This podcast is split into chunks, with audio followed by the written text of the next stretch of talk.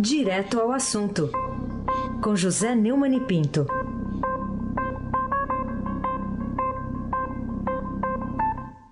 Neumani, bom dia. Bom dia e bem-vindo de volta, Aysen Abac. Tamo Crack. junto. Bom dia, meu caro amigo Afrânio Vanderlei. Oi. Bom dia, Grisa Lopes. Bom dia, família Bonfim, Emanuel, Alice Isadora. Bom dia, ouvinte da Rádio Eldorado, FM 107.3. Aysen Abac, o craque. A, a mãe do Gris adora esse nome que a gente deu pra ele aqui. Ela fica muito feliz quando a gente fala Gris aqui.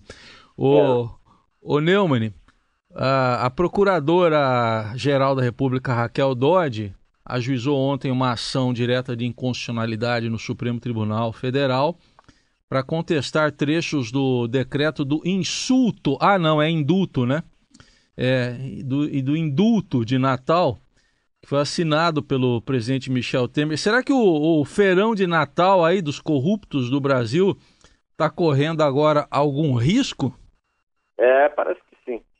Que para Raquel Dodge, o indulto, ou melhor, o insulto, coloca em risco a, a Lava Jato, materializa o comportamento de que o crime compensa e será causa única e princípio de impunidade de crimes graves. O decreto de indulto, o insulto de Natal, assinado por Temer, foi também duramente criticado por procuradores, representantes da Lava Jato e entidades internacionais de direitos humanos. Segundo Raquel Dodge, o chefe do Poder Executivo não tem o poder ilimitado de conceder indulto. Na República, todo poder é limitado. Ah, se o tivesse, aniquilaria as condenações criminais, subordinaria o Poder Judiciário, restabeleceria o arbítrio e extinguiria as mais basilares princípios que constituem a República Constitucional Brasileira.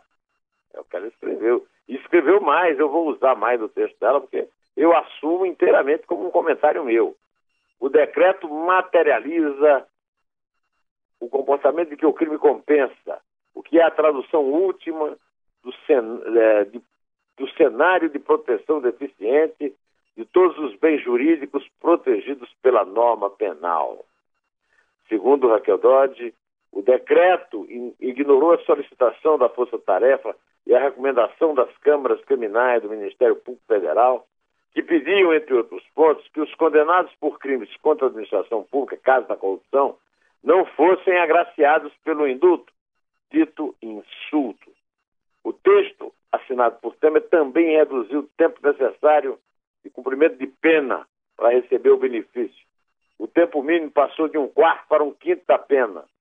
No caso de não reincidentes, nos crimes sem violência, no caso de corrupção.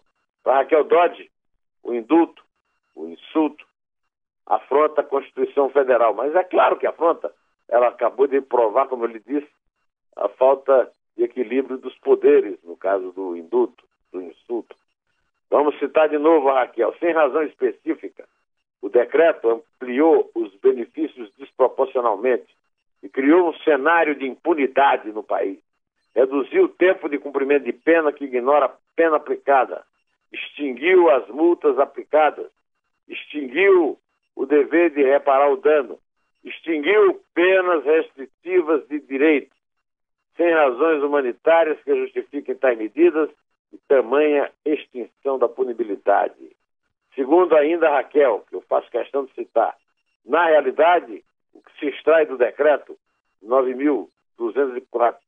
9.246 de 17, qualificado a Lures como o indulto mais generoso, em uma escala ascendente de generosidade que marca os decretos de indulto nas duas últimas décadas, é que será causa única e precípua de impunidade de crimes graves, como aqueles apurados no âmbito da Operação Lava Jato e de outras operações contra a corrupção sistêmica e de investigações de grande porte ocorridas nestes últimos anos. Agora aqui eu encerro a citação da Raquel para dizer que apesar da defesa entusiástica dos advogados, inclusive o, o Durso, presidente da OAB de São Paulo, escreveu um artigo que saiu no blog do meu amigo Fausto Macedo, é, defendendo o indulto, o insulto, é, reflete o acordão da impunidade que põe no mesmo saco Temer, Lula, Sarney, Aécio e seus asseclas, que contam com o apoio de pelo menos uma centena de deputados e muitos senadores para boicotarem a ação da Polícia Federal, do Ministério Público Federal e da Justiça Federal, liberando-os das investigações que podem comprometer suas carreiras. Esse indulto, esse insulto, é um vexame que a nação brasileira não pode aceitar e a Raquel Dodge nos representa muito bem. Palmas para ela, palmas para Raquel Dodge, Procuradora-Geral da República, meu amigo Aysen Abac, o craque. Muito bem, está na mão do Supremo agora. Outro assunto, Neumann. Sete dos nove governadores do Nordeste enviaram ontem uma carta aberta ao presidente Michel Temer protestando contra a declaração do ministro-chefe da Secretaria de Governo, Carlos Marum, que admitiu anteontem que o governo pressiona os gestores estaduais e municipais, então prefeitos também, a trabalharem a favor da aprovação da reforma da Previdência em troca da liberação de recursos em financiamentos de bancos públicos, como a Caixa, por exemplo. É, e o Pitbull andou fazendo uma lambança na estreia, porque ele disse que isso aí não é chantagem, né, Neumann? Não, não é chantagem. É, é a cara dele, né? É o rosnado do, do, do Pitbull. No documento, os sete governadores né, prometem, dos nove, prometem acionar, ou seja, prometem ir à justiça e também agir politicamente contra os agentes públicos envolvidos caso a ameaça de Marum se confirme. Eles manifestaram uma profunda estranheza com as declarações que foram atribuídas a Carlos Marum, ministro da Articulação Política. Segundo Marum, a prática de atos jurídicos por parte da União seria condicionada a posições políticas dos governadores. A carta do, do, do documento, ah, o documento dos governadores diz o seguinte: protestamos publicamente contra essa declaração e contra essa possibilidade e não hesitaremos em promover a responsabilidade política e jurídica dos agentes públicos envolvidos, caso a ameaça se confirme. Né? O documento foi assinado por sete. É, de acordo com o governador do Ceará, o Camilo Santana, do PT, só o do Rio Grande do Norte e o do Sergipe não assinaram. É interessante que o governador do Sergipe foi justamente o que denunciou publicamente a chantagem grosseira, grotesca, estúpida, bem a cara do senhor Carlos Marum, que você sabe muito bem, eu tenho avisado aqui dia e noite que só podia mesmo fazer esse tipo de lambança, né? O, o, os governadores, os sete que assinaram, né, pediram que o Temer reoriente os seus auxiliares é, para coibir práticas inconstitucionais e criminosas, a carta chama de criminosa. E realmente é um crime. É, o que o, o Marum é, disse na entrevista coletiva de anteontem, ao admitir é, que o Palácio Planalto pressiona os governadores a trabalharem a favor da aprovação da reforma da Previdência em troca da liberação de recursos em financiamento de bancos públicos, como é o caso da Caixa. Segundo Marum, o governo espera daqueles governadores que têm recursos a serem liberados, financiamentos a serem liberados, como de resto de todos os agentes públicos, reciprocidade no que tange a questão da reforma da Previdência. Ele disse, como você disse aí, o, o, o que não é chantagem. Financiamentos da Caixa são ações de governo. Que tal? Senão o governador poderia tomar esse financiamento do Bradesco, não sei onde. Obviamente, se são na Caixa, no Banco do Brasil, no BNDES, são ações de governo. E nesse sentido entendemos que deve sim ser discutida com esses governadores alguma reciprocidade, no sentido que seja aprovada a reforma da Previdência, já que é uma questão que entendemos hoje de vida ou morte para o Brasil. Eu concordo com o Marum que é uma questão de vida ou morte para o Brasil. Mas o Estadão, no seu primeiro editorial, adequadamente intitulado O Pitbull, mostra que a reforma da Previdência é extremamente necessária, mas não pode se apoiar em ações ilegítimas de brutamontes como o senhor Marum. Eu vou ler aqui um, no antepenúltimo parágrafo do, do, do editorial, né? o comportamento destemperado de Carlos Marum contraria o necessário consenso em torno de um projeto que beneficia a coletividade e que, portanto, deve ser fruto de uma contratação política, não de ameaça, e muito menos de chantagem. Fiquem esses recursos espúrios à conta das organizações que divulgam campanhas mentirosas contra a reforma. Marum, meu amigo, é um macaco numa loja de louça. E dos muitos enganos cometidos por Temer, talvez seja o maior. O, até porque o Centrão pode boicotar a reforma, ele é o, o, ministro do Centrão, né? Mas não pode garantir a sua aprovação porque falta número. Então recorre a esse tipo de violência, de truculência. Marum no governo só reforça o jeito truculento, amadorístico e sem ética de ser de Temer e de seu time, liderado por Moreira e Padilha, Heisen, Abac, o craque. Olha só, Neumann, você sabe do meu apreço pelo, pelos dicionários, como você também tem, né? Estou com a Aulete aqui, ó, só um dos significados. Chantagem, recurso a ameaças de represálias ou ao oferecimento de agrados como forma de convencimento ou pressão para obter favores. Mais claro que isso é impossível, né? Até tá. bandido recusa a chantagem. É, até bandido. Bom, vamos para outro assunto aqui. Falar do mercado de trabalho, porque mesmo com os primeiros contratos de trabalho firmados a partir da reforma trabalhista, o Brasil fechou 12.292 vagas de emprego formal em novembro, de acordo com os dados do Cadastro Geral de Empregados e Desempregados, que é o CAGED. Esses dados foram divulgados ontem pelo Ministério do Trabalho. Em que isso enfraquece a reforma trabalhista e, em consequência disso, eventualmente, outras reformas propostas por Temer, em Neumann? Principalmente a reforma da Previdência, né? é. que vem já de um pecado de origem, não é só a turbulência do Marum. O governo não combateu os privilégios, como eu disse sempre aqui, que para conseguir a reforma da Previdência, tem que começar combatendo os privilégios que realmente produzem o déficit. De qualquer maneira, o saldo negativo do CAGED de novembro interrompeu uma sequência de sete meses seguidos de geração de empregos formais. Era pingando. Ali, chegou no fim do ano, né, 300, é, 300 mil, né? É, mas decorre de mil, 1 milhão 111 mil 798 admissões, 1 milhão 124 mil 90 demissões.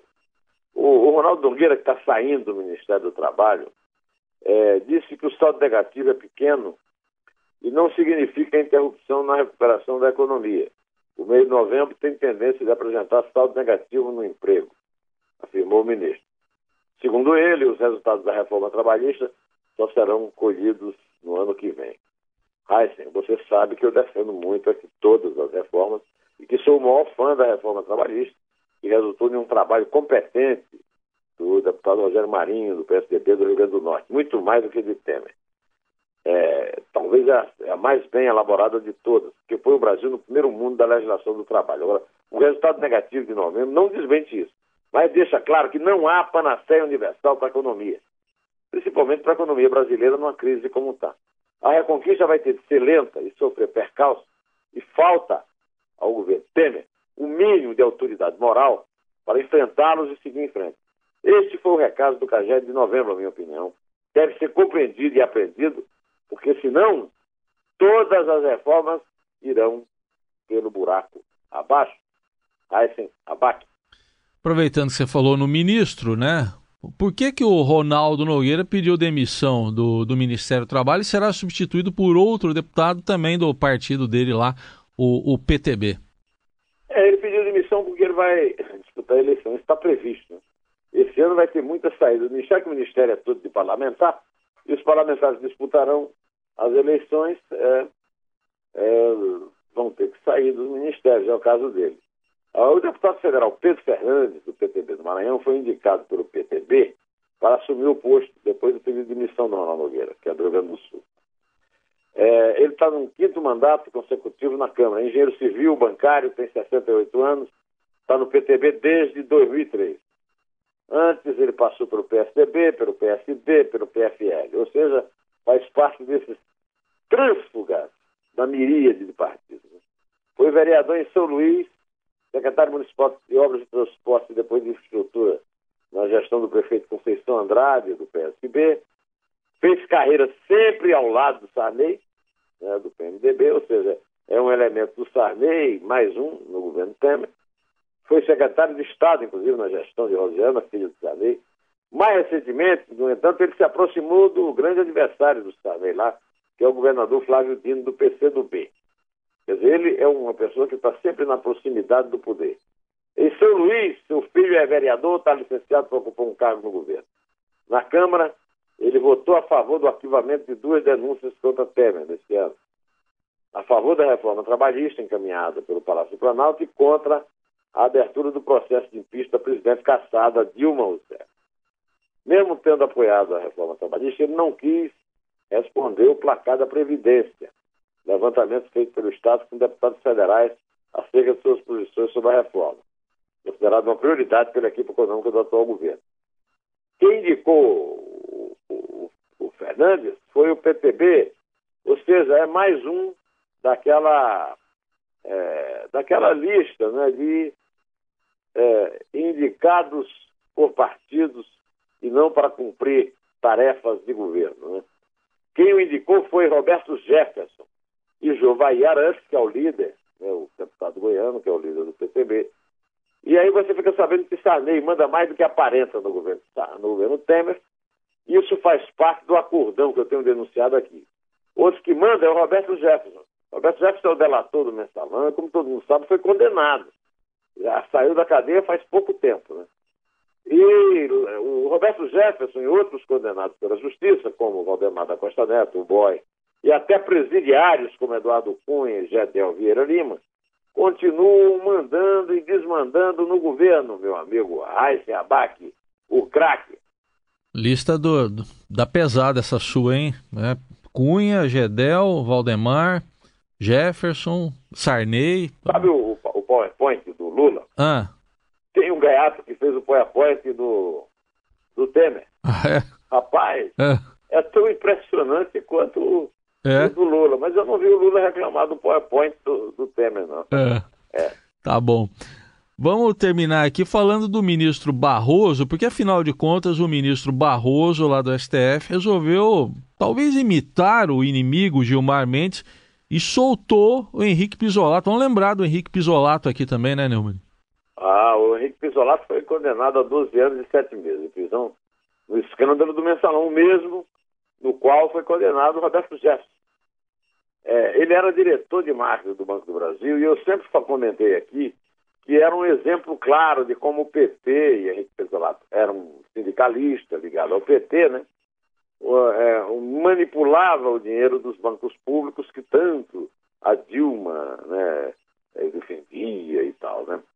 É, ele foi posto agora em liberdade condicional por decisão do ministro Luiz Roberto Barroso, do Supremo Tribunal Federal e do, dos cinco que estão sempre se opondo ao solta-solta do Gilmar Mendes. Ele despachou, ele despachou no dia 19 é, essa, essa soltura, né? considerando que o ex-diretor cumpriu mais de um terço da pena, apresentou bom comportamento carcerário, tem bons antecedentes e está apto a se sustentar mediante trabalho honesto. Essa é boa, né? Quer dizer, o cara roubou, foi preso, fugiu, ele fugiu para a Itália, foi descoberto na Itália, a Itália extraditou, apesar do exemplo que o Brasil deu ao contrário com o Cesare Batista, e agora ele cumpriu uma pena em regime fechado por um ano e sete meses, desde 31 de maio está no semiaberto, no complexo penitenciário da Papuda, e pode ser solto ainda hoje, depois de uma audiência marcada às duas horas da tarde em Brasília. Ele tem um imóvel no Rio, onde mora a mulher dele, e o Barroso destacou que ele foi condenado por corrupção passiva, peculato, lavagem de dinheiro. Presta atenção, Rai. Crimes que não são considerados hediondos. Ah. Em novembro de 2013, Isolato fugiu para a Itália com passaporte falso de um irmão morto. Havia 30 anos. E isso o colocou na mira da Interpol. Em outubro de 2015, se entregou às autoridades brasileiras para cumprir pena do processo do mensalão. Aí você percebe que Gilmar não é o único soltador do STF. Como ele mesmo disse, Barroso também se manifestou agora dessa forma. É impressionante o ímpeto desse ministro. Eles não conseguem ver um criminoso de colarinho branco cumprindo uma pena inteira, como deveriam. Aliás, esse mesmo tipo de argumento foi usado pelo Gujinski lá no Peru para soltar o Fujimori, né? Não, mas ele já cumpriu 12 anos, o cara condenado a 25. Então, pena. É, os juízes são desmoralizados diariamente no Brasil. Eles impõem uma pena, fazem alguma conta matemática complicada, depois chega o ministro do Supremo e solta. Porque a missão do Supremo parece que é soltar. Não prendeu ninguém. O, o, o, o Moro já condenou 114, né? O, o Supremo ninguém. Por isso a sociedade não confia no Supremo como um todo, e vocês sabem que eu não confio. Eu não confio como um todo no Supremo, não confio nos 11 um por um. E é por isso que eu quero ouvir aqui meu cara Frânio Vanderlei Cruz, um grande, um, clássico da música brasileira, uma música maravilhosa que a TV Globo ressuscitou como tema da novela é, O Outro Lado do Paraíso, do meu amigo Valci Carrasco, que é o Boomerang Blues, do Renato Russo, que é o que eu prometo, o que eu gostaria de ver realizado em 2018, é, é o boomerang, é o boomerang voltando é. para atingir o seu alvo, que são esses bandidos todos que o, o, o Temer quer se indo, quer indultar, nos insultando. Bumerangue Blues com Renato Russo, meu cara Frânio.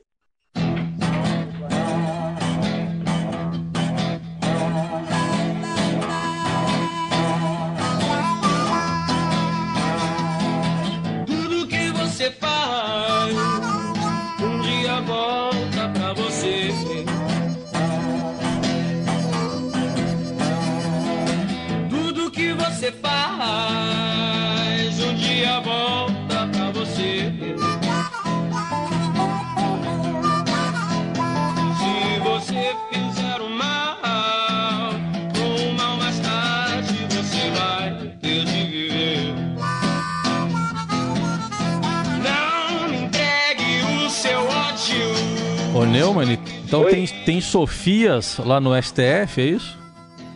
São 11 Sofios. é?